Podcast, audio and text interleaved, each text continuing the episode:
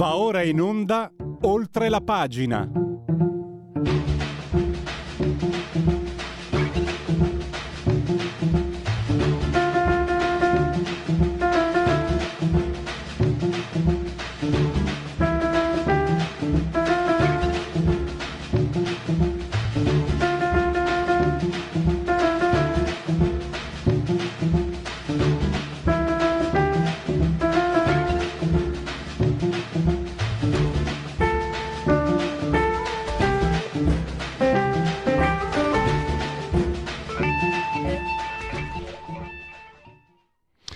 Olivastro corrisponde all'incarnato.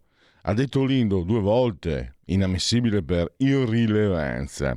Sono gli ultimi lanci che arrivano da Felice Manti del giornale, che oggi è anche il nostro speciale inviato eh, al, eh, al tribunale dove si sta decidendo appunto la riapertura del processo del caso Olindo, Roseo Olindo e questi sono gli ultimi aggiornamenti e noi vi terremo eh, quasi eh, minuto per minuto aggiornati. Ma adesso questo è oltre la pagina Radio Libertà, assolutamente, e abbiamo il nostro primo ospite che salutiamo, ringraziamo per la sua disponibilità. Sto parlando di Maurizio Zacchi, che è direttore di Cyber Guru, che è una piattaforma formativa per la sicurezza informatica. Eh, direttore, bentornato, è un po' che non ci sentiamo, mi fa piacere ascoltarla di nuovo. Anche a me, eh, intanto, buongiorno a tutti chiaramente. Allora, intanto credo eh, un, un, cappello introduttivo, direttore, credo che la sicurezza informatica sia sarà sempre di più il, piano, il pane quotidiano eh, di tutti noi e anche di chi se ne occupa in prima persona, gli addetti ai lavori, che come dico sempre io. Qui adesso parliamo, parleremo dei rischi. Eh, io ho detto Cupido 2.0, mi piace giocare le, con le parole, non so se ci riesco, ci provo. E sta di fatto però che sempre di più persone cercano online, ci sono applicazioni, ci sono piattaforme, eccetera eh, diciamo dei, mm, dei, partner, eccetera, è un'attività assolutamente eh, cioè, nulla da dire.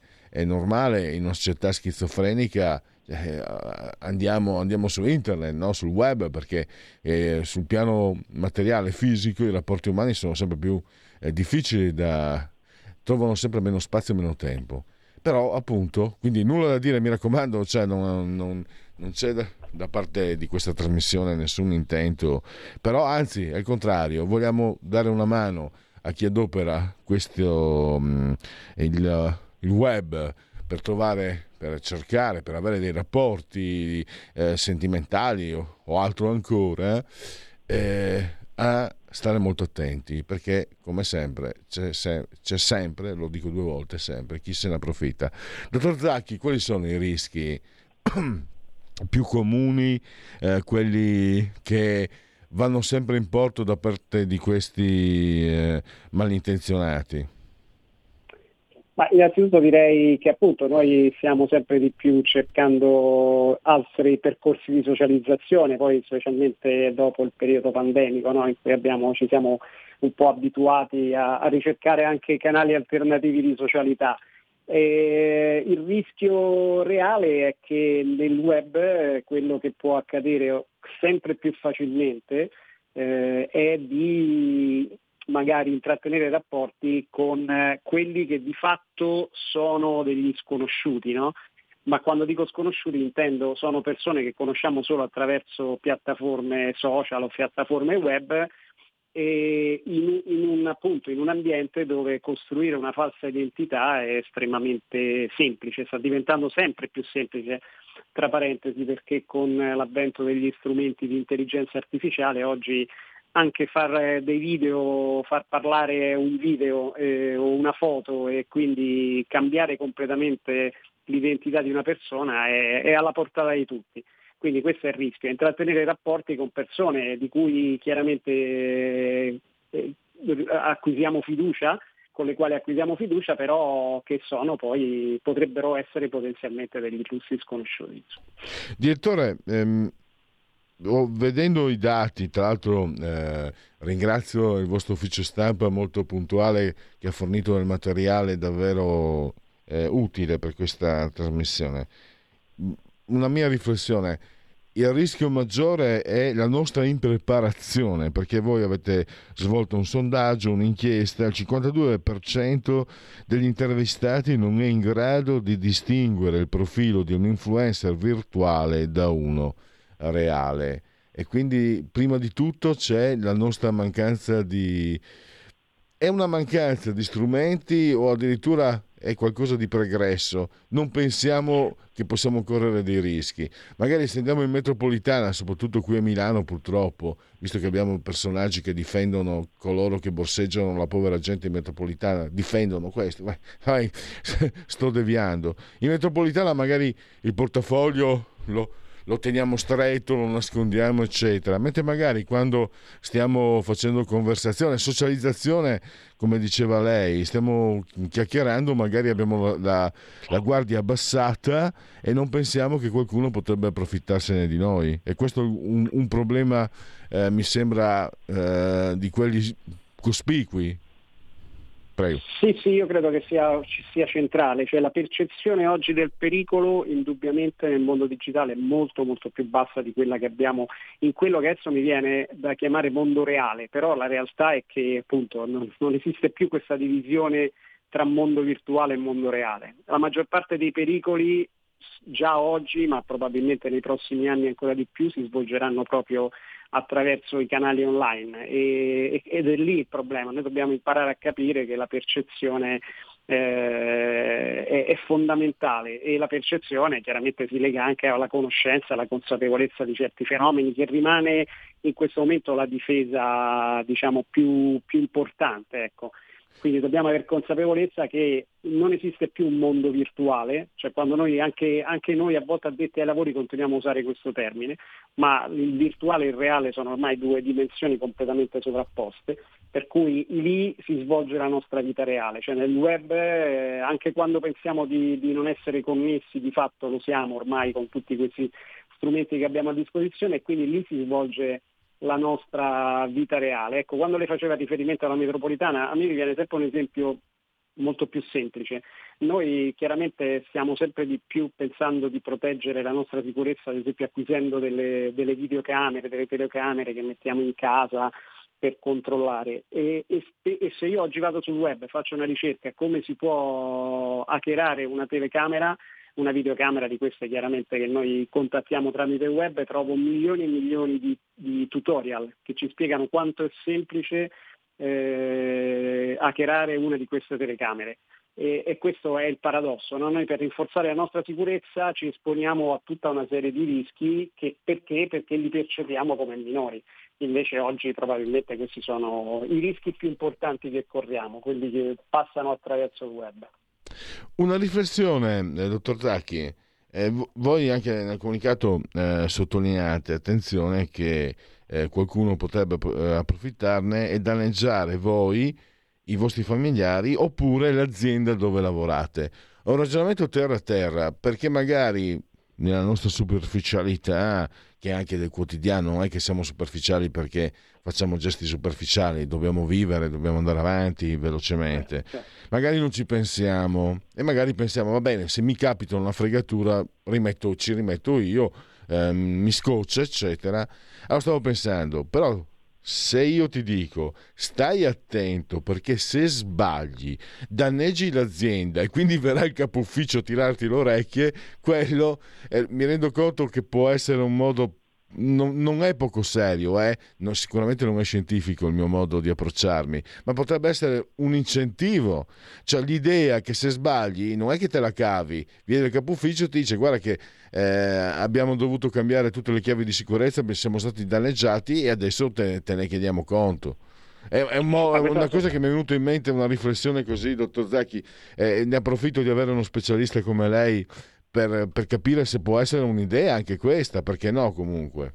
No, ma questo accade, accade poi realmente, cioè nel senso eh, che noi sì, ci assumiamo chiaramente quando usiamo strumenti digitali ci assumiamo una grande responsabilità nei confronti di, del nostro network sociale in generale e poi quando siamo nel momento in cui agiamo come dipendenti eh, è chiaro che stiamo mettendo a rischio anche la nostra organizzazione. Del resto questo è il ruolo nostro, il ruolo di Cyber Guru per capirci, cioè quello eh, che è la mia attività quotidiana. Noi eh, chiaramente eh, facciamo formazione sui dipendenti per proteggere loro innanzitutto, il loro network sociale, ma poi chiaramente anche, anche l'azienda, perché questa è la dinamica un po' strana no, di questo mondo dove si sovrappongono costantemente la sfera privata o, e la sfera aziendale. Facciamo un esempio banale, noi usiamo i nostri spesso smartphone privati per consultare la, la posta aziendale oppure a volte con degli strumenti aziendali magari facciamo delle, delle, attività che riguardano la nostra sfera privata, andiamo a fare delle consultazioni su internet, eccetera. È chiaro che queste due dimensioni si sovrappongono e quindi eh, a volte noi potremmo essere solo usati come una sorta di cavallo di Troia per, per, attaccare le nostre aziende. Quindi è chiaro che i dipendenti devono tener conto, quando siamo dipendenti, insomma quando coinvolgiamo un'organizzazione dobbiamo tenere conto anche che abbiamo una responsabilità vera e propria, ma io eh, direi comunque che l'aspetto individuale è, è, fondamentale, cioè pensare che se io vengo truffato la cosa si rimette, sì, vengo truffato io e pago le conseguenze solo io. L'importante è capire anche che queste conseguenze possono andare al di là della semplice truffa. Cioè una volta che io ho, ho mandato dei miei documenti di identità a una persona eh, perché sono stato truffato, perché mi sono fidato, no? perché mi, mi, aveva proposto di fare qualcosa insieme e quella persona non era chi pensavo che fosse, ma era un malintenzionato. Quei documenti potrebbero crearci dei danni eh, veramente nel tempo, non la singola truffa o il singolo episodio, ma potrebbero essere solamente l'inizio di una catena che non si chiude. Quindi o la guardiamo dal punto di vista della persona, cioè quindi delle conseguenze, o la guardiamo dal punto di vista della responsabilità nei confronti delle nostre organizzazioni, delle nostre aziende, eh, è importante comunque, ripeto, essere molto molto cauti e molto attenti. Insomma soprattutto ecco, in, questo, in, questo, contesto. Ora noi abbiamo parlato appunto di truffe a volte romantiche, ma diciamo tutto quello che riguarda i rapporti con, con altre persone eh, deve, deve, sempre metterci in, un, in, uno stato di attenzione, di allerta, cioè non dobbiamo mai rinunciare a, allo spirito critico, quindi capire quando una richiesta, ad esempio che ci viene fatta una richiesta da una persona che poi abbiamo conosciuto solo digitalmente, potrebbe non essere assolutamente appropriata rispetto a, al tipo di rapporto che abbiamo. Insomma. Benissimo, scusa. Dottor Zacchi, io la ringrazio molto, ringrazio anche il vostro ufficio stampa e Cyber Guru che ci insegna a, alla, alla, sicurezza. La saluto e la ringrazio davvero. Grazie a voi del, dell'invito, di nuovo. Qua, eh, Stai ascoltando Radio Libertà. La tua voce libera, senza filtri né censura. La tua radio.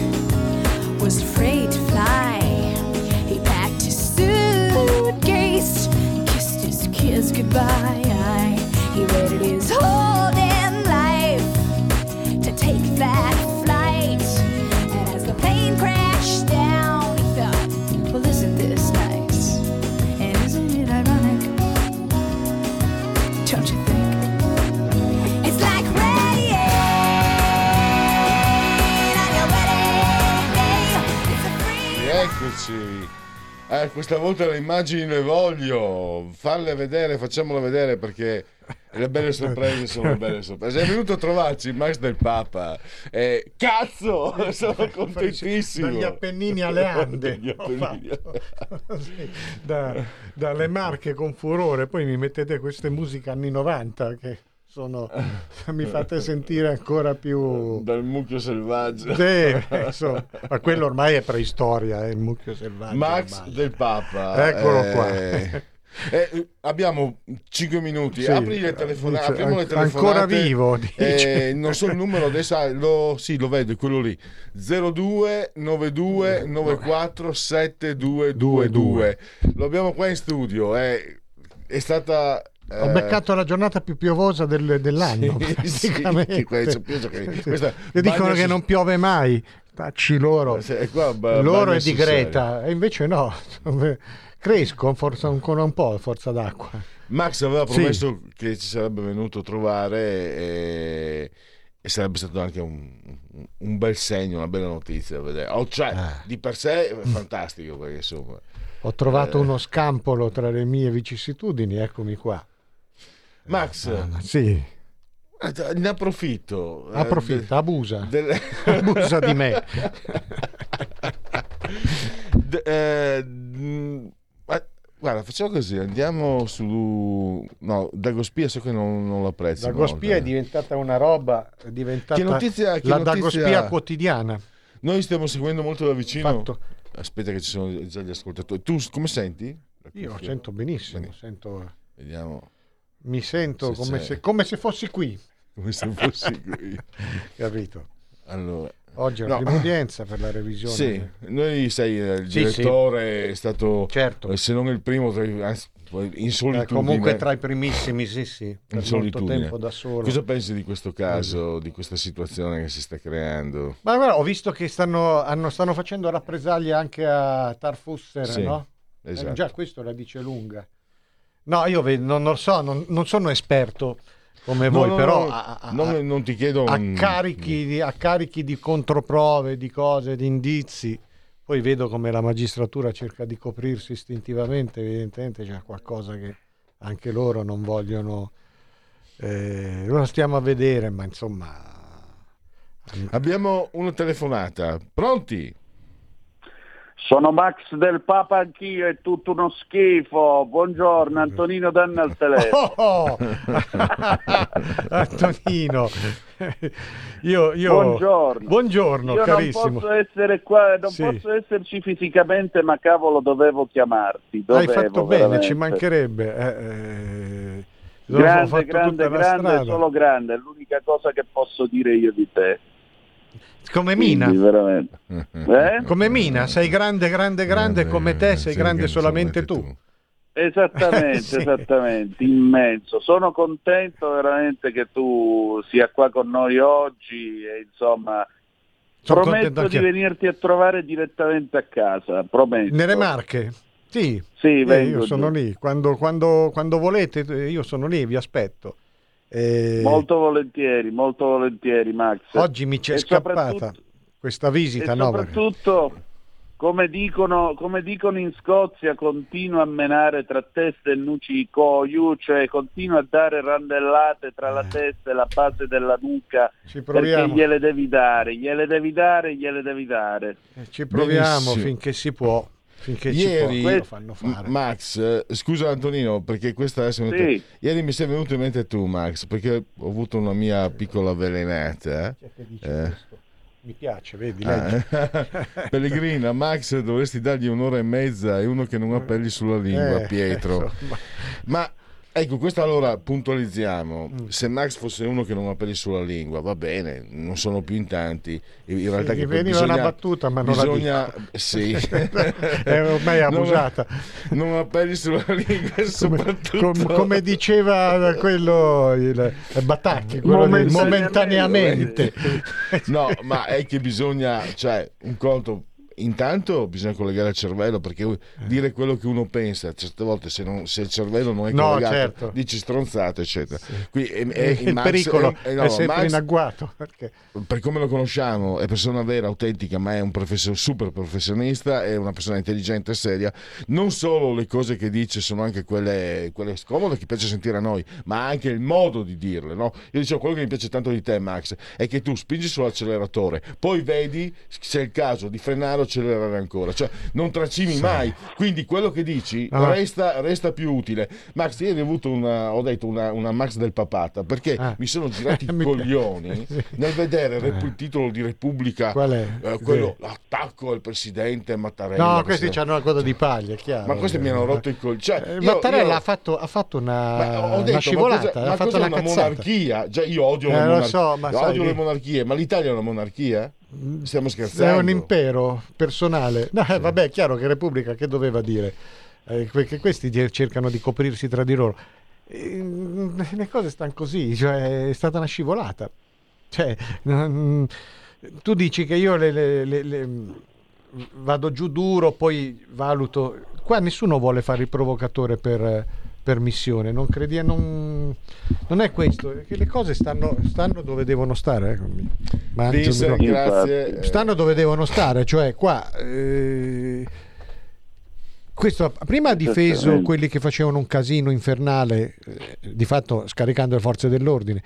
Poi, quando questi hanno preso vela, Sì. come si dice, e hanno fatto ancora più Ah, casino, ah, beh, a Torino una hanno fatto- cosa... hai visto, no? a Cioè, Torino, difendono ragazzi, oh. le femministe Eh, sì. che difendono gli stupratori seriali. E, e allora dice: eh, il colle è sconcertato. Ma eh, ti sconcertato se tu gli dai campo libero a questi qua, Sì, gli avalli. A Torino i centri sociali che circondano la macchina della polizia. La Scatasuna, sì. la Scatasuna che è uno esatto. dei più eversivi, eh, e infatti il, comune che vuole dargli, posso- no, vuole dargli la sede. Allora, se non ci fosse un reato da, da- da- da medioevo, no? il vilipendio del capo dello Stato è una cagata mostruosa, è una vergogna. Ma qui ripeto. nessuno vilipende Io- niente, però. eh, Qui sono i fatti io che parlano. che allora, se potessi, direi che il Quirinale ha fatto una figura di M, una clamorosa figura di M. Beh, insomma, Diciamo che eh, ha fatto una rifle- scivolata. Ecco. Riflettiamo su eh, Mattarella che evidentemente non dimentichiamo, no? è stato messo lì dai, dai voti di qualcuno. Da e non- Renzi. eh, ma sì, ma non dai voti della Lega o di Meloni, eccetera. Quindi lui,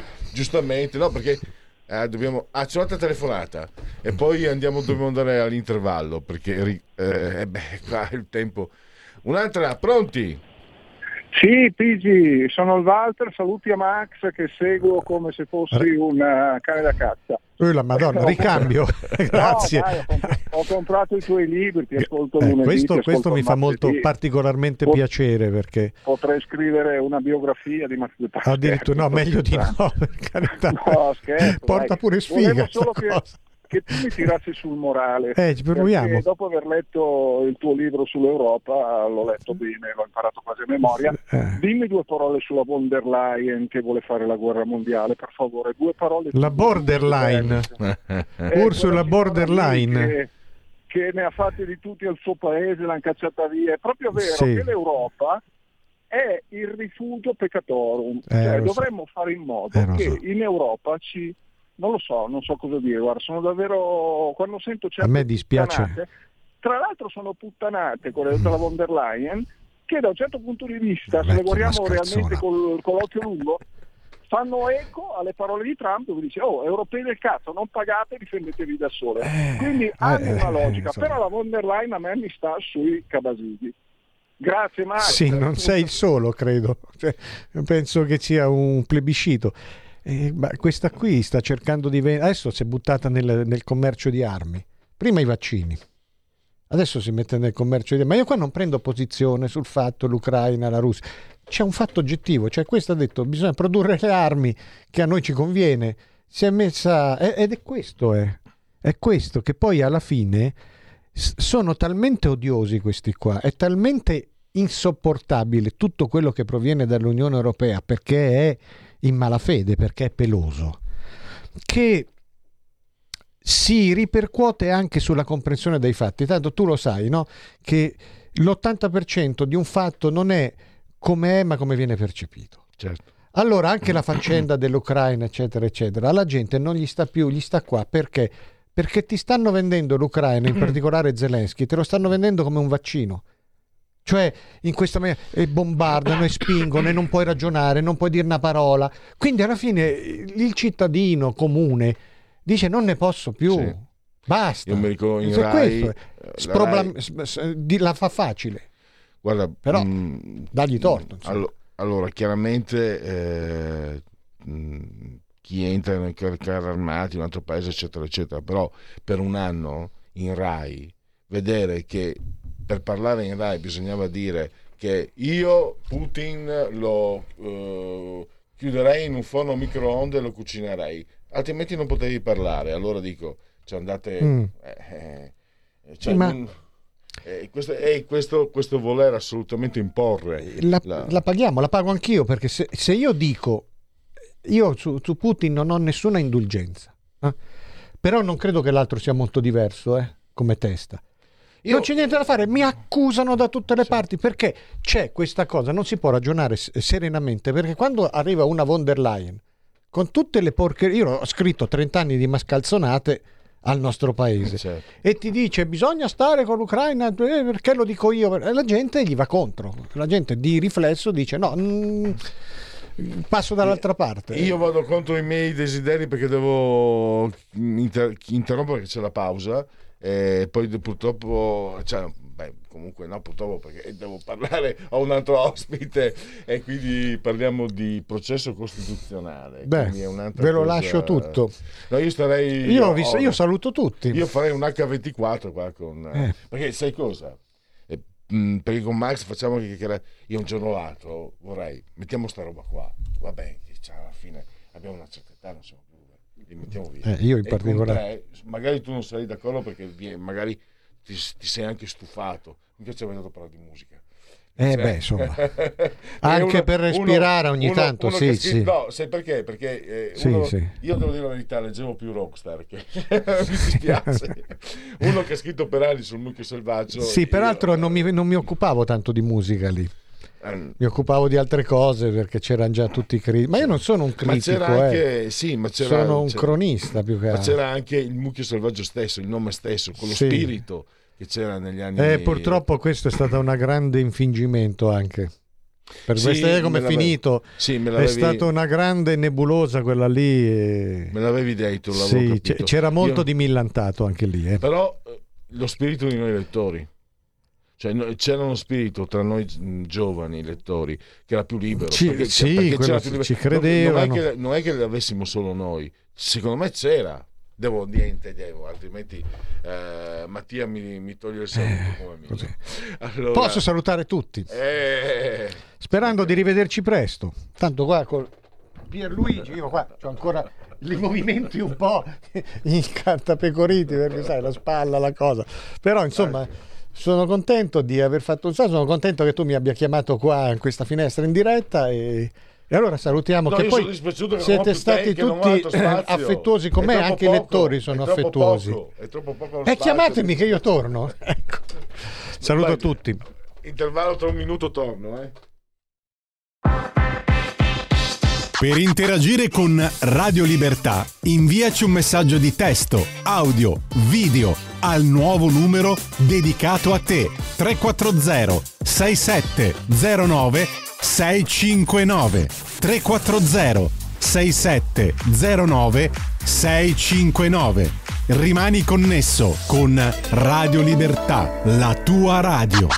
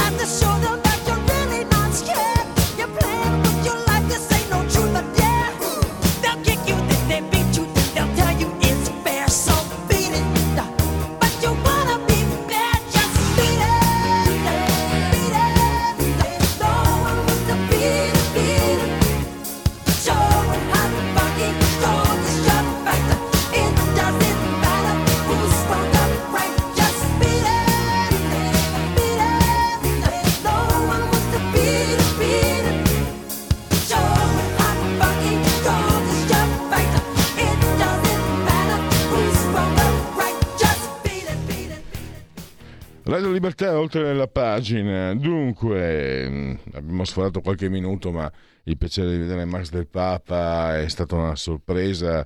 Eh, ehm, non si poteva resistere. E adesso, innanzitutto, ringrazio per la pazienza, lo stiamo facendo aspettare già da alcuni minuti il professor Alessandro Manci, Mangia, che è ordinario di diritto costituzionale, lo abbiamo al telefono. Benvenuto e grazie professore. Eh, buongiorno, grazie a lei. Professore, allora, il professore, ehm, quando l'ho interpellato nei giorni scorsi, mi diceva, sì, ma non so se l'argomento, stiamo parlando del processo costituzionale, è di interesse per i cittadini. In realtà è molto di interesse perché quello che sta accadendo, tra l'altro eh, professore è una, è una sua eh, linea guida, una, la stella polare del suo pensiero tecnico anche, cioè il fatto che si, eh, si stiano sbilanciando i poteri dello Stato, ci sono giudici che interpretano sempre di più le leggi e che quindi diventano sempre più sfuggenti, non, uno che è un giudice creativo che non deve rispondere a delle leggi precise perché lui le interpreta, chiaramente è sempre meno chiamato a rendere conto del proprio operato. E chi ne fa i danni e chi ne subisce i danni? Gli altri due poteri dello Stato, quello governativo e quello legislativo, cioè i politici, cioè guarda un po' quelli che sono quelli che hanno la legittimità democratica del voto del suffragio universale. Quindi quello di cui parla lei anche in una bella intervista sul sussidiario nei giorni scorsi ci riguarda da vicino e come, professore. Questo è, ho cercato di fare un cappello introduttivo, a lei la parola. Ma no, grazie, ma insomma, forse la questione è un po' più sfumata eh, di come eh, è riuscito a metterla in 15-20 secondi. Perché? Ma perché la questione del processo eh, costituzionale è una questione che, diciamolo pure, non interessa a nessuno, sembra una cosa estremamente tecnica. In realtà è piuttosto rilevante. Perché? Perché ormai, sempre più spesso, la Corte Costituzionale un, assume un ruolo che in origine non aveva e che ha continuato a non avere per decenni. Guardi, mettiamola facile se c'era una cosa che si diceva in Italia era che a fronte di instabilità di governi, le solite chiacchiere sulla politica cattiva o buona che fosse, noi avevamo una giustizia costituzionale di altissimo livello, in, Italia, in Europa e nel mondo. Era una cosa che si sapeva poco perché interessava poco, ma interessava poco perché la Corte Costituzionale se ne stava sullo sfondo e i giudici godevano nel non apparire, avevano una grande riservatezza. Se diamo un'occhiata ai giornali ultimo, dell'ultimo anno, degli ultimi sei mesi, ma continuiamo a trovare interviste di ex giudici costituzionali, ex presidenti della Corte Costituzionale, giudici costituzionali appena usciti dalla carica, che fanno a gara nel parlare sui giornali spiegare, ragionare, come se fossero dei soggetti politici. È preoccupante questo. Perché? Perché segna un cambiamento. In passato la Corte voleva stare fuori dalla politica. Adesso dà l'impressione di voler intervenire quotidianamente su questioni di ogni genere, dai, dai vaccini, anticipando decisioni ancora prima che fossero proposte le questioni alla Corte, ragionando di fine vita, ragionando di valori, ragionando di cose che dovrebbero spettare alla politica. Perché c'è stato questo cambiamento di pros- come se fossero dei soggetti politici tout court? questo eh, crea un problema, perché non è tanto il fatto che i giudici motivino in un modo o nell'altro, quello è un fatto tecnico, riguarderà i giuristi, è il fatto che abbiamo sulla scena una serie che a partecipare al dibattito pubblico una serie di soggetti quali non hanno nessuna legittimazione popolare o democratica e intervengono quotidianamente su temi sensibilissimi, dall'immigrazione al fine vita, all'autonomia differenziata, ma c'è di tutto ormai, parlano in libertà. Questo ha segnato un passaggio e segna un problema, all'interno del nostro sistema istituzionale, non crede?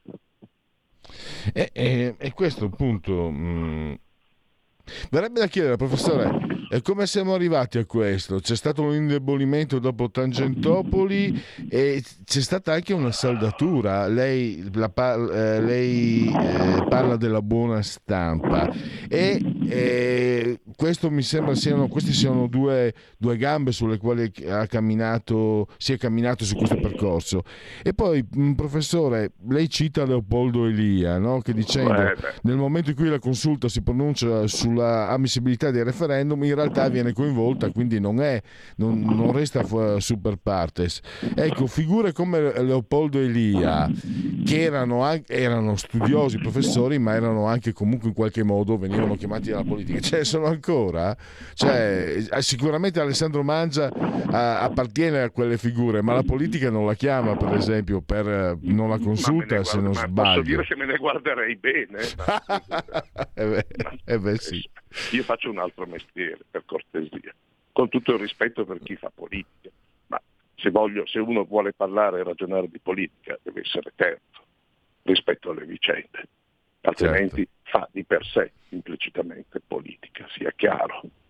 Cioè, Leopoldo Lia è stato uno dei tanti maestri del diritto costituzionale italiano. Era, è stato giudice e presidente della Corte Costituzionale, ma lo citavo semplicemente per dare il segno della diversità rispetto al presente. Pensi un po' quanto politica è la decisione sull'ammissibilità di un referendum elettorale, sulle centrali nucleari, sul, sul fine vita, sugli embrioni, eccetera, eccetera. È una decisione politicissima, ma non perché sia adottata secondo una logica politica, ma perché tutte le sentenze hanno degli effetti politici, che piacciono o no. Il problema è che le sentenze devono essere prodotte secondo una logica, come dice lei, di terzietà. Perché il giudice non è responsabile ed è bene che non sia responsabile nel nostro sistema. Ci sono sistemi in cui i giudici sono politicamente responsabili? Sì, e sono i sistemi anglosassoni, segnatamente questo quello americano, dove i giudici sono di, quasi sempre di elezione popolare. Pensi un po', il procuratore generale dello Stato di New York è eletto dai cittadini di New York. I vari justices, che sono nelle alte corti degli Stati americani, sono eletti, quindi hanno una responsabilità politica. Se non piacciono ai cittadini, vengono rimossi. È un sistema che si potrebbe applicare da noi? Difficilmente, noi abbiamo un'altra storia, un'altra cultura, un'altra mm. tradizione. Ma la cosa preoccupante è che questo modello del justice americano, del giudice politico, in senso proprio, ha cominciato a circolare anche da noi in Italia e in Europa e ha cominciato a generare cortocircuiti istituzionali. Perché? Perché il modo in cui interpreto la Costituzione, la teoria sembra una cosa da professori, da università. Sbagliato.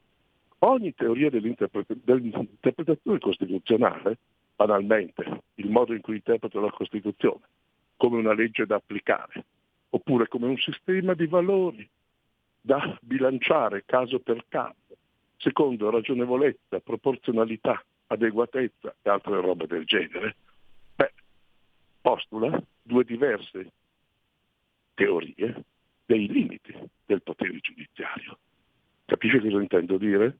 Uno porta a dilatare il potere giudiziario a discapito del legislativo e dell'esecutivo, eletti dalla gente.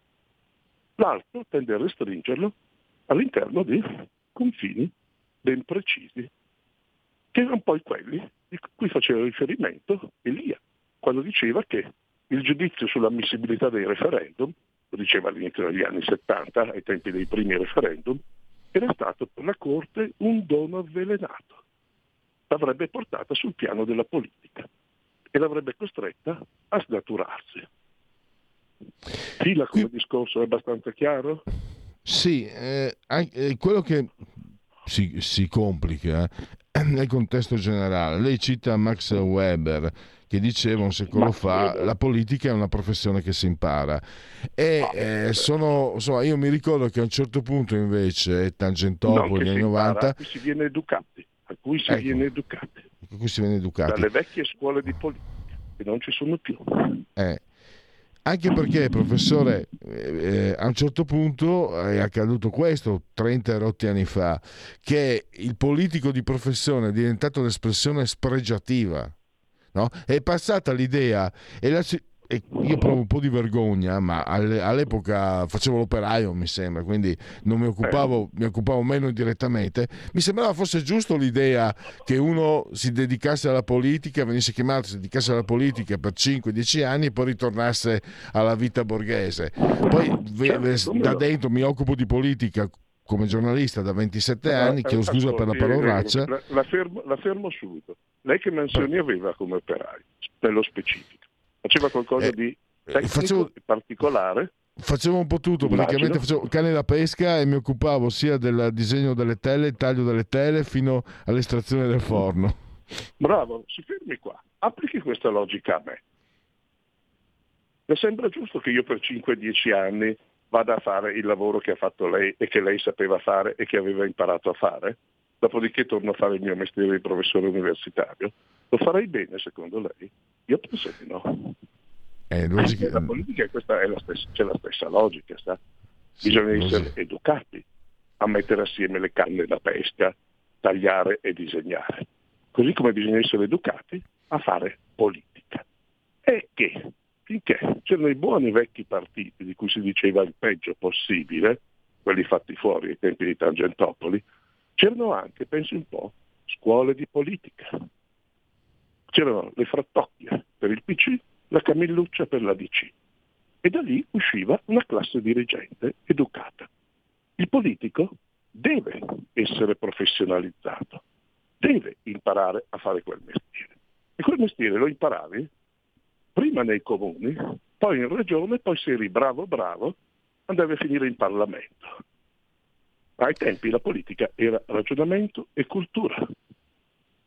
Oggi è qualcosa di diverso. Perché? Ma perché se smonti i partiti, togli il finanziamento ai partiti, cosa possono fare questi in termini di educazione e formazione di un ceto politico? E guardi che questo imbarbarimento del ceto politico è un danno per tutto il paese, perché è un paese senza più una classe dirigente in grado di occuparsi professionalmente degli affari dello Stato. Io, professore, ho da anni ho questo dubbio. È talmente poco ormai il margine operativo, l'incisività di un politico, che se io fossi uno bravo, una, uno capace in gamba, mi guarderei dal fare il politico perché non inciderei manco per niente, perché viene, sembrerebbe che tutto, sembra che tutto venga deciso in altri campi, in altre sfere. Non sto dicendo che è un ragionamento giusto, sto, è una mia percezione e la sottopongo naturalmente alla sua opinione, perché per esempio se io volessi fare politica farei il consigliere comunale, perché eh, per esempio la Lega è strutturata così, proprio c'era la scuola enti locali che preparava il consigliere comunale, l'assessore, eccetera. E fin lì l'assessore e il consigliere comunale incidono ancora, soprattutto nei piccoli medi centri. Ma a livello, a livello di Roma, cioè, cosa incide? Anche un governo intero, cosa, un presidente del consiglio, cosa incide? È quello che mi. Un, un tempo era ben diverso. Guardi, due cose. Continuiamo al, al, continuiamo il discorso dell'operaio che si interessa di politica e non so quanti anni abbia, ma guardi, negli anni 60, 70 e 80, nelle vecchie sezioni del PC, gli, gli operai studiavano, facevano dei dibattiti tra di loro che se li facessero oggi in università ne trarremmo vantaggio tutti. Magari lo facevano in modo rotto, in modo non elegante, in modo non sussiegoso, ma si leggeva, si discuteva, si analizzava tanto nelle sezioni del PC come nelle sezioni della DC, come nel PSI e come c'era una cultura diffusa tra la gente. E questo dipendeva dal fatto che c'erano partiti politici. Lei mi dice cosa fa il singolo parlamentare? Può fare poco da solo. All'interno di un partito strutturato, eh beh, può fare molto. È chiaro che se tu fai partire questo processo, che è partito 30 anni fa, beh, squalifichi la politica. Così come squalificheresti i produttori di canne da pesca se ci mettessero me a produrla. Ti piace come metafora? Quell'azienda fallirebbe subito perché io non sono capace. La metafora è particolarmente azzeccata e mi sarebbe piaciuto sentirla eh, 30 anni fa, purtroppo eh, eh, no, non, eh, non, c'era chi aveva il coraggio di fare questi ragionamenti perché c'era anche un certo tipo di indirizzo.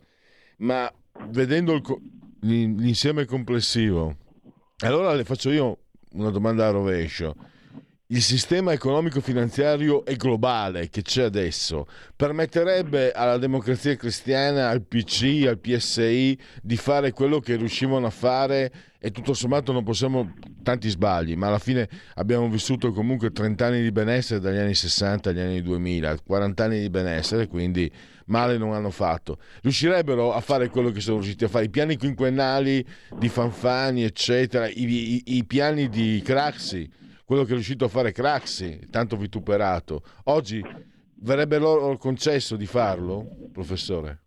Ma sa, se uno non ci prova, non lo sa. Per questo un disco, capisco il senso della sua osservazione. Sarebbe possibile collocare quel genere di esperienza in un contesto completamente diverso come quello attuale? È evidente che in prima battuta la risposta dovrebbe essere no. Ma io le faccio un'altra domanda. Come si, come si collocherebbe e che effetti avrebbe all'interno di questo contesto in cui viviamo l'azione di un partito politico strutturato, colto, coeso, fatto di gente formata alla politica. Certo, se questa gente non la formi, non ci sarà mai. Ci è voluto del tempo per smontare una classe politica. Ci, vorrebbe, ci vorrà del tempo per riformarla. E io penso che sia su questo ci dobbiamo impegnare, perché è il eh. tipo di cultura che circola in un paese a condizionarne la sua politica.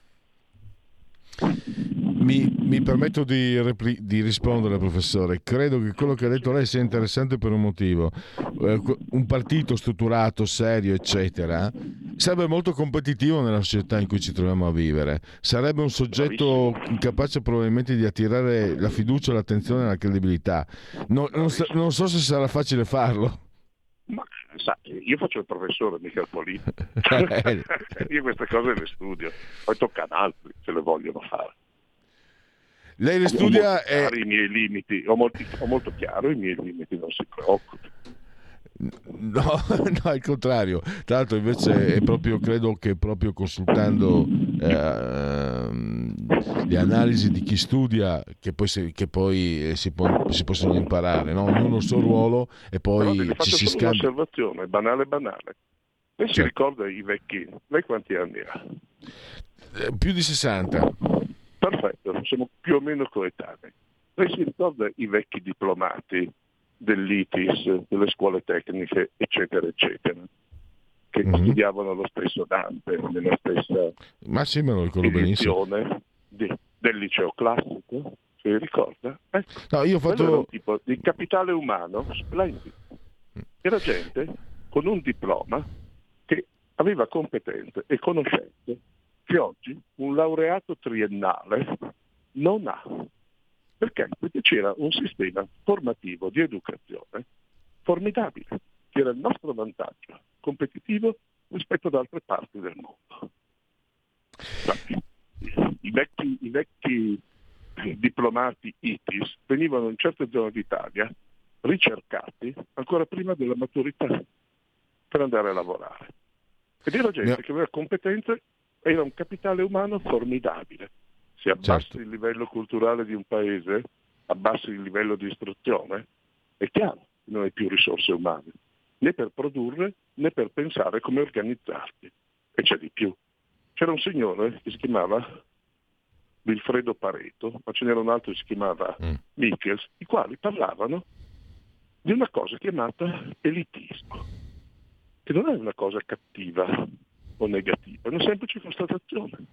All'interno di ogni gruppo sociale c'è sempre un gruppo particolarmente coeso che si prende la responsabilità di guidare il resto del gruppo. Lei vive in un condominio? C'è sempre un gruppo di, se sono intelligenti, di condomini che si danno da fare per organizzarsi e far andare meglio le cose. È il vantaggio di tutti. Certo. Questo è il senso positivo dell'elitismo. Queste dovrebbero essere le classi politiche. Gente che la, si prende la responsabilità di guidare e aiutare gli altri. E che ci sono. E che non sono organizzate. Devo Purtroppo devo chiudere. Intanto mi ha fatto tornare indietro di più di 40 anni. Cioè, io facevo il liceo scientifico, mio amico faceva il perito e in terza avevamo lo stesso manuale di letteratura italiana. È quello che le ho detto. Quindi, eh, eh, Vado a parlare eh, adesso lei con un diplomato fa... di liceo classico. Si legge Dante in traduzione. E di fatti, la cosa bella, mio amico perito, io liceo, però parlavamo di, di, di, di storia della lingua italiana, eccetera, avendo uh, comunque presso poco lo stesso alfabeto e questo permetteva uno scambio. Devo dire che quando lui mi parlava di chimica io non capivo più niente, ma quello è un altro discorso. Professore, purtroppo devo chiudere. Ci siamo capiti. La ringrazio davvero, eh, Alessandro Mangia, spero di averlo presto. Divertente senz'altro istruttiva anche. Professore, grazie, alla prossima. Alla prossima.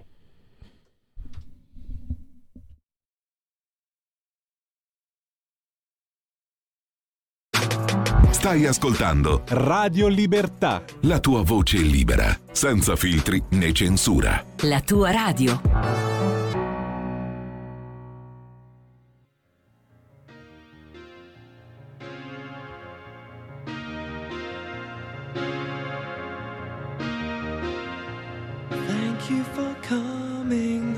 Sorry that the chairs are all warm. I left them here, I could have sworn. These are my salad days, slowly being eaten away. Just another play for today. Oh, but I'm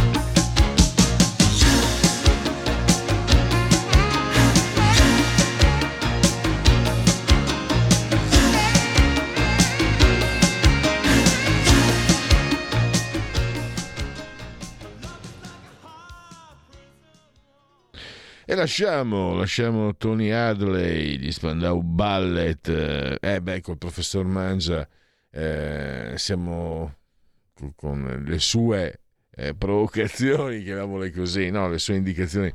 Eh, sono, siamo, sono tornato indietro di 40 anni e giustamente 40 anni fa, eh, se ascoltavi musica, c'erano gli Spandau tanta altra cosa, io ascoltavo Joy Division, i Sex Pistols, eh, i Cure, i Bauhaus, però non è che disdegnassi ovviamente, anche perché tutto a riascoltarlo adesso sto brano ne guadagna già mi piaceva molto, devo dire, essere sincero, mi piaceva 40 anni fa, ma adesso addirittura è lusso.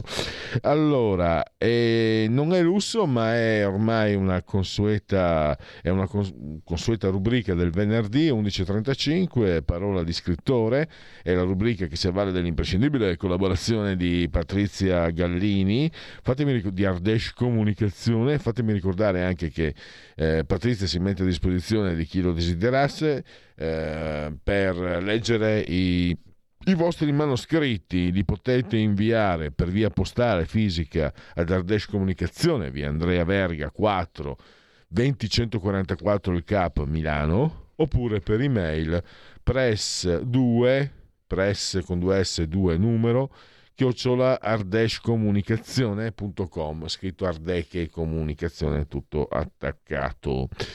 E oggi parliamo di Delitto all'Hotel del Mare, commedia nera a Genova Nervi, Fratelli Frilli Editore, collane tascabili noir, 13 euro il prezzo, 272 le pagine, Alessandro Reali ne è l'autore. L'altro mi intriga molto la commedia nera perché commedia nera nel noir. Ne parliamo subito. Alessandro, ieri buongiorno, poi alla fine mi sembra ci davamo del tu, quindi ti, diamoci del tu, mi, mi prendo certo. questa confidenza. Grazie per essere qui con noi intanto. No, grazie, grazie a voi dell'invito, è un piacere da parte mia, grazie. Allora, numerosi romanzi eh, scritti da Alessandro e questa esperienza, questa commedia nera, parlacene un po' perché mi intriga, mi, come stavo dicendo. Sì, eh, che, allora, come, guarda, come l'hai costruita? Scritto, come dicevi, ho scritto diversi romanzi, eh, pubblico dal 2011 e di solito sono ambientati o nella provincia di Pavia dove, dove vivo, dove sono nato, oppure a, Milano, nella, nella Milano anni 60, degli anni 60. Ho fatto ho creato questo personaggio del commissario Caronti ambientato in, un, in una Milano di qualche anno fa, perché mi affascinava, eccetera, eccetera. Con questo ultimo romanzo ho fatto una cosa, un'operazione un pochino diversa. Era già da tempo che avevo voglia di, di, eh, di provare a coniugare quello che è il giallo eh, più classico, quindi nemmeno tanto il noir, proprio il giallo un po' tradizionale, se vogliamo anche un po' alla, quella dei grandi maestri del passato, tipo Agatha Christie, infatti l'ho ambientato tutto in un, in un grande hotel. Un grande hotel.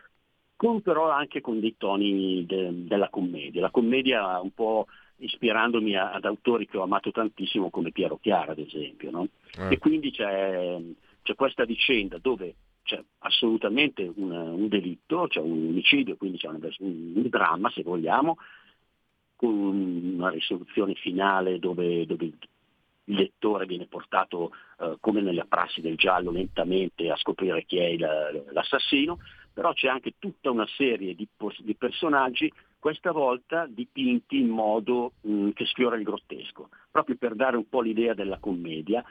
Oltretutto l'ho ambientato appunto, mm, a parte la prima parte che è ambientata tra Como e Milano, la, il resto tutto in questo grande hotel di Genova Nervi, che è un hotel che io eh, a grandi linee conosco fin da bambino perché eh, con mio padre e la mia famiglia ci, ci, siamo stati in soggiorno, è un hotel che adesso non c'è più, però puoi immaginarti quegli hotel di una volta eh, grandi, un, già negli anni 80 un po' vetusti, quindi un po' decadenti, mm-hmm. popolati da una serie di personaggi eh, veramente intriganti. Tanto per dirti era l'hotel dove soggiornava Hemingway quando veniva in Italia con Fernanda Pivano, quindi capisci il livello, insomma, un po', un po di questo tipo. E eh, i miei ricordi di bambino mi hanno portato a raccontare, a raccontare questa storia, cesellando personaggi che sono anche, anche quelli presi dalla realtà, ecco, eh, per esempio il vecchio Marinelli piuttosto che i camerieri, sono dei estratti dai miei ricordi di bambino. Poi ovviamente c'è una vicenda gialla con un commissario ligure un po' buffo, eh, appassionato di cucina, c'è un, un suo eh, diciamo, aiutante, un suo ispettore che ricorda un po' certi personaggi alla Luc Merenda, non so se te lo ricordi, Certo, usciti dai sì. poliziotteschi anni, anni 70. Mm, c'è quello che può essere definito il protagonista, che è questo Piero Bicocca, che collabora in qualche modo alle indagini e che è un viveur, un libertino. Infatti, altro mm, nota da fare al libro è che eh, ha delle sfumature erotiche abbastanza accese, ecco, divertenti se vogliamo. Alessandro, scusami, eh, non, non vuole essere una citazione erudita, lungi da me, però sei le sincronicità junghiane, perché allora il nostro regista Mattia è molto più giovane di noi due, io te, io sono un po' più vecchio di te, ma siamo, insomma, siamo dei boomers, insomma, non so se tu 66 sei ancora boomers, io sì. Sono un boomer. E, ecco, siamo boomers. E il nostro regista, non so se sia Z, eh, generazione, me lo dirà lui dopo, con Mattia, di che... Eh? Sono un millennial. È millennial. Allora, no- normalmente io faccio andare eh, Giorgio Gabriele 11.30 venerdì, eccetera. Oggi invece c'è stato un uh, qui pro quo e cosa ha mandato lui? Eh, i- gli Spandau Ballet. Guarda, prima col professore ab- abbiamo parlato di economia e anzi di costituzione con un professore universitario, si chiama e alla fine siamo andati a parlare a parare negli anni 80. E con te 1983 è l'anno in cui è ambientato il eh, Esattamente, io No, mi ha colpito proprio il fatto che Mattia, che è molto giovane, ha messo gli Spandau Ballet, del- che credo True fosse proprio di quegli anni lì, discoteca. 83. cioè, è pazzesco se ci pensi. È incredibile, È- veramente. È da farci Eh, un già... Io ero più, ascoltavo più cantautori rock, rock deciso, però Sì, no, io ascoltavo i Joy Division, però volentieri. Erano ascoltavo- bravi, diciamo. Io ascoltavo punk dark, però comunque gli Spandau Eh, Ballet alla fine c'era video Sì, music eh. e alla fine li vedevamo tutti, insomma. Però ave- avevano il loro fascino, dai. Poi le ragazzine piacevano molto, mi Eh. ricordo. 1983, perché mh, come mai questa, questa scelta, questa data e diciamo come ci sei arrivato? È stata una scelta perché mi piace, mi piace sempre, quasi spesso nei miei romanzi vado, vado a occuparmi di altri periodi e cerco quindi poi di fare ricerche sul periodo storico. In questo caso è più facile perché gli anni Ottanta li ho, li ho vissuti e poi mi piaceva il contrasto no, eh, di, di questi personaggi eh, un po' vetusti, un po', eh, diciamo un po' fuori, fuori, fuori ruolo, se vogliamo, con l'Italia degli anni Ottanta, che era un'Italia abbastanza spumeggiante. Come tu sai benissimo si veniva dagli anni di piombo, quindi c'è stata una sorta di eh, rivoluzione sotto certi aspetti no? di, eh, del modo di vivere. Que- all'interno di questi hotel invece i personaggi sono legati addirittura ad un passato quasi remoto, ma si capisce eh, dai, dai- dai dialoghi, dalle, dalle descrizioni, dalle- vivono un po' in un'atmosfera tutta, tutta sé. E quindi diciamo, questa forse è stata la ragione eh, che, mi ha, che mi ha spinto a, a collocarli in quel periodo storico. Proprio perché mi piace, come faccio con eh, il commissario Caronte nella Milano anni 60, mh, mentre i miei, i miei due investigatori privati pavesi di Pavia sono proprio invece ambientati nel contemporaneo. Mi piace variare un po'. I tuoi protagonisti, Caronte e invece qui Piero Bicocca, non sono, non sono nomi scelti a caso, ovviamente. No, no, sono nomi, ma io ho tutto un, un rapporto con i nomi un po', un po' particolare, nel senso che eh, gli stessi Sambuco dell'Oro, che sono i miei due detective più importanti, diciamo, ho scritto dieci libri dedicati a loro, eh, diciamo che io quando mi, mi fisso con un nome, è un po' una cosa distinto, mi fisso, mi piace, eh, il nome deve essere perfetto per la faccia che immagino al personaggio e quindi il Bicocca me lo vedo un po' come, come c'è in- un po' un Ugo Sognazzi in Venga a prendere il caffè da noi di, di- Ah. eh, tratto dal, dall'amatissimo Piero Chiaro. quindi me lo sono immaginato, Bicocca mi Tognazzi- un nome che suonasse bene. Interpretò, se non sbaglio, era di Piero Chiara, eh, il film era La stanza del vescovo anche, se non ricordo male. Stanza del Vescovo con Tognazzi è una strepitosa Ornella Muti, strepitosa soprattutto in bellezza, e un grandissimo Tognazzi come sempre. Eh, Dino Risi alla regia, sì, hai ragione, grandissimo film sempre tratto da Piero Chiara, Sì, e grandissimo io, romanzo. Io concordo, all'epoca Ornella Muti assolta per la bellezza, ma per come recitazione Era- perdere. la nostra generazione l'abbiamo molto amata, insomma, era, Era è molto ancora bella, una bellissima donna Sì. ed era veramente affascinante. beh. Niente da dire. Beh, erano gli anni in cui finalmente si sdoganava eh, la bellezza, no? Tu mi hai fatto venire in mente insomma delle, degli Amarcord per dirla con Fellini cioè tu hai detto rivoluzione no? è, è un Sì. termine che, che sposo e che funzionò perché non era governato dall'esterno non c'erano ideologie e partiti. Eravamo noi giovani che avevamo lo posso dire dai lo dico i coglioni pieni del- di tutto quell'impegno del cavolo che poi aveva portato solo violenza aveva portato inibizioni aveva portato aveva portato per esempio io mi ricordo le donne non potevano avere il seno le- se lo nascondevano. Noi ragazzi se magari era, qualcuno eh, era bellino non pote- doveva, doveva camuffarsi cioè la bellezza era negata. E finalmente Diciamo invece negli anni 80 Ne- sprigiona anni 80 anche il piacere di essere liberi e belli Un'esplosione, in certi versi secondo me si è caduti nel paradosso, si è esagerato, si è sì arrivati sì sì poi Però eh, sì. indubbiamente dopo il periodo storico che si era vissuto pieno di tensioni contrad- e morte, non dimentichiamo qua- quanta morte c'è stata negli anni 70, si aveva probabilmente urgenza di, una- di uno sdoganamento di quello che tu stavi dicendo. E, e questo gli anni 80 sono stati. E poi eh, c'è il discorso che noi li ricordiamo con, con nostalgia anche perché eravamo giovani. Insomma, io credo che qualsiasi giovane ricorda peri- i nostri giovani di, ado- di adesso che è un momento che a noi, almeno a me sembra straniante, no? Mi sembra bene, però sono sicuro che quando avranno mia età e la tua età, presumo, ricorderanno con nostalgia, perché questo Assolutamente. effetto lo fa, poi con tutte le tensioni che ci sono in tutte le gioventù. Però noi ecco, in quel periodo abbiamo, abbiamo goduto abbastanza, credo. Sì, sono, sono d'accordo assolutamente, questo che ehm, è chiaro, però poi se fai una- un- un'analisi e ti paragoci, ti confronti, eccetera, oltre alla tua... Per esempio, io dico sempre, se mi regalassero 10 anni di vita dovessero essere quelli dei 10 e 20, dico no grazie, se invece mi regalano quelli dei 20 e 30, invece sì. Eh, Eh, ma quindi anche cioè, io so, le- so misurare su me stesso e poi però contestualizzo e vedo delle differenze. Per esempio, adesso non voglio andare lontano, Alessandro, ma per esempio la parola libertà, cioè viene- adesso c'è una, una continua eh, voglia di censurare gli altri che viene dal basso o anche dall'alto delle ideologie. Per esempio, non siamo lont- cominciamo a essere lontani, ma nel 92 per esempio, no, nell'87 nascono meglio le storie tese, nel 92 c'è Raput eh, di Bisio, no? Puttana, oggi lo potrebbe fare, non perché puttana sia bello dirlo, ma c'era la libertà di usare il linguaggio in termini scherzosi, anche licenziosi, e quindi ci si sentiva meno, e, e questo nasceva, comincia a nascere negli anni 80 perché Eh, siamo- c'è, c'è più libertà di esprimersi, c'è meno, c'è meno censura, per quello poi no, questa è una ognuno- riflessione interessante.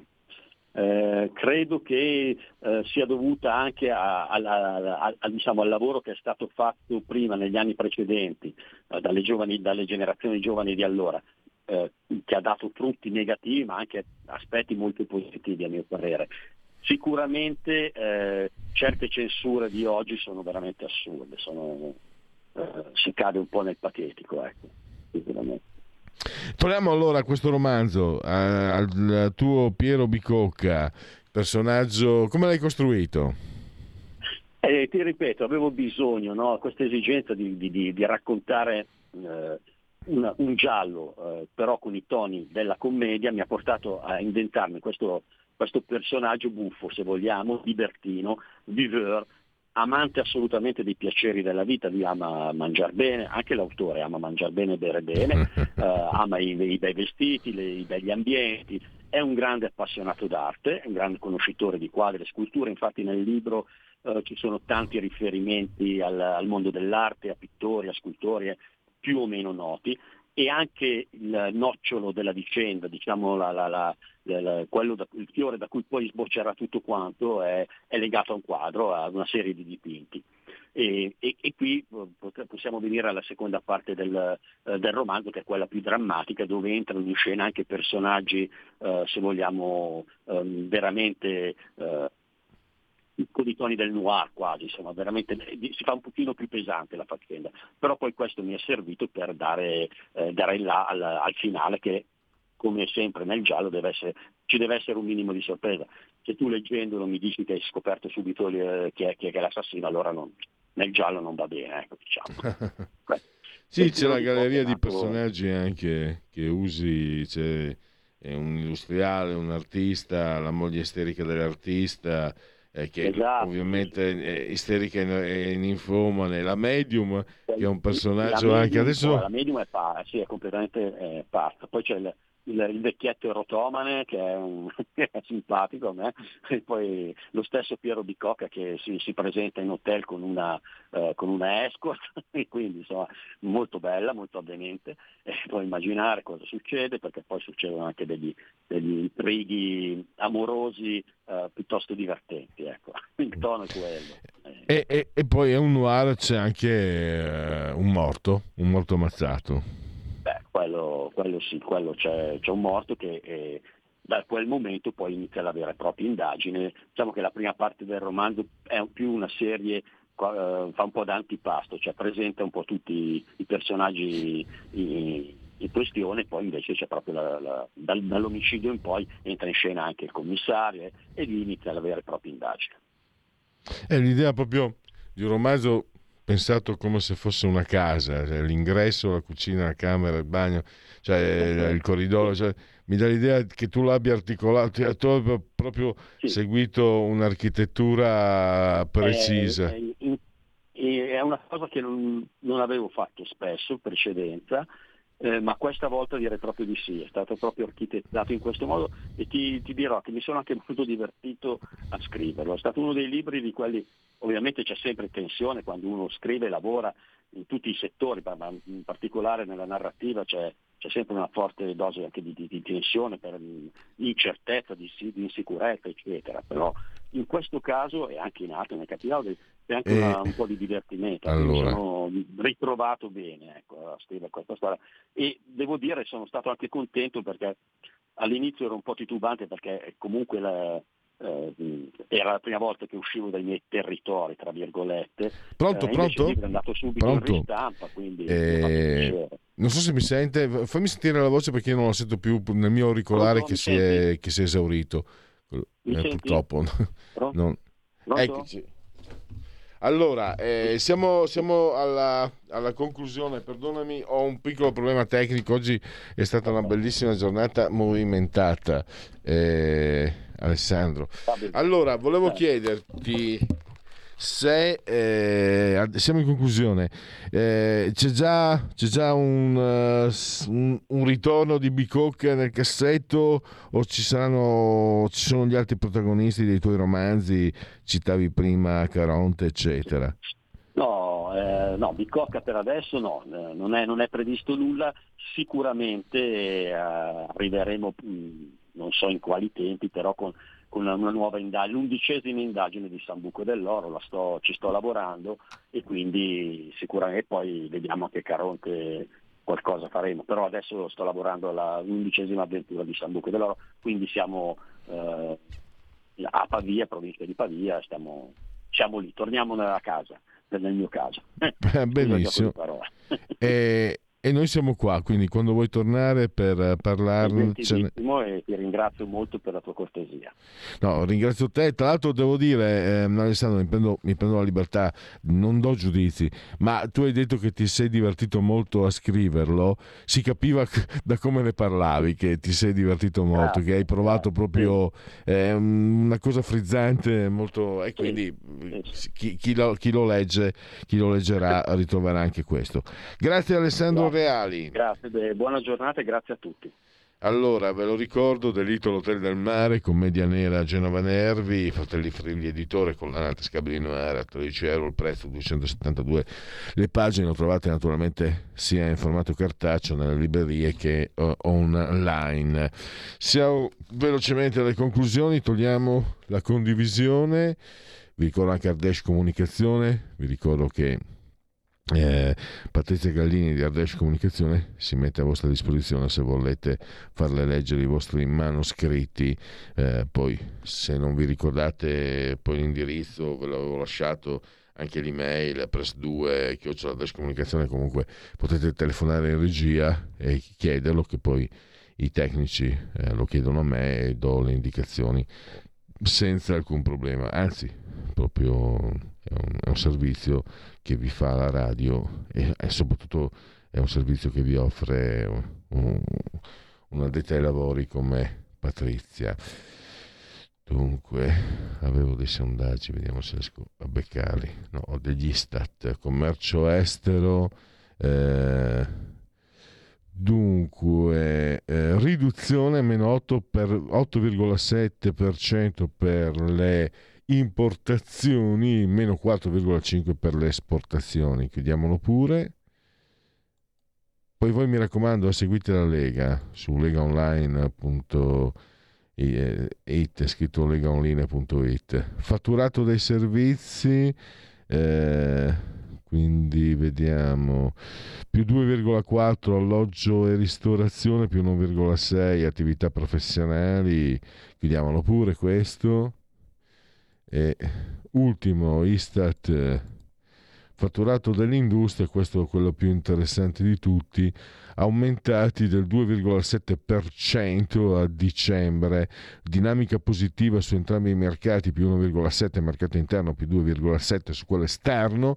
Nel quarto trimestre l'indice complessivo è cresciuto dello 0,9% rispetto al trimestre precedente, più 0,6% sul mercato interno, più 1,4% su quello estero mi sembra che questa sia una notizia positiva per l'economia, se non altro, quindi di conseguenza si spera anche per noi. Allora, eh, Lega Online è come se l'avessimo fatto, segui la Lega, prima che la Lega segua te o seguisca te, quindi andiamo velocemente alla chiusura perché io ci sto anche 50 minuti addirittura, guarda, questi sono eh, illustrati, questo è i genetriaci illustrati. Ma dove trovate chi vi offre i genetriaci illustrati? Me li domando io. Allora, eh, decimo terzo giorno di ventoso, mese del calendario repubblicano, genetriaci, ricorrenze e commemorazioni. Marco Valerio Marziale, poeta latino. Nascondi al mondo un difetto e il mondo immaginerà il peggio. sono andati anche mm, a, a, danneggiare questi fanatici la, la primavera eh, di Sandro Filippepi, Sandro Botticelli, la primavera, la nascita di Venere. Poi abbiamo, rimaniamo nell'alto, un allievo di Klimt, Oscar Kokoschka, un segno indimenticabile, lo vedi una volta e non lo dimentichi più, Glenn Miller, il jazz, il grande David Niven, eh, attore, una nomination, un Oscar, attore inglese, classicamente inglese, Beppe Fenoglio, cunense, credo che scappino da me le cose allegre.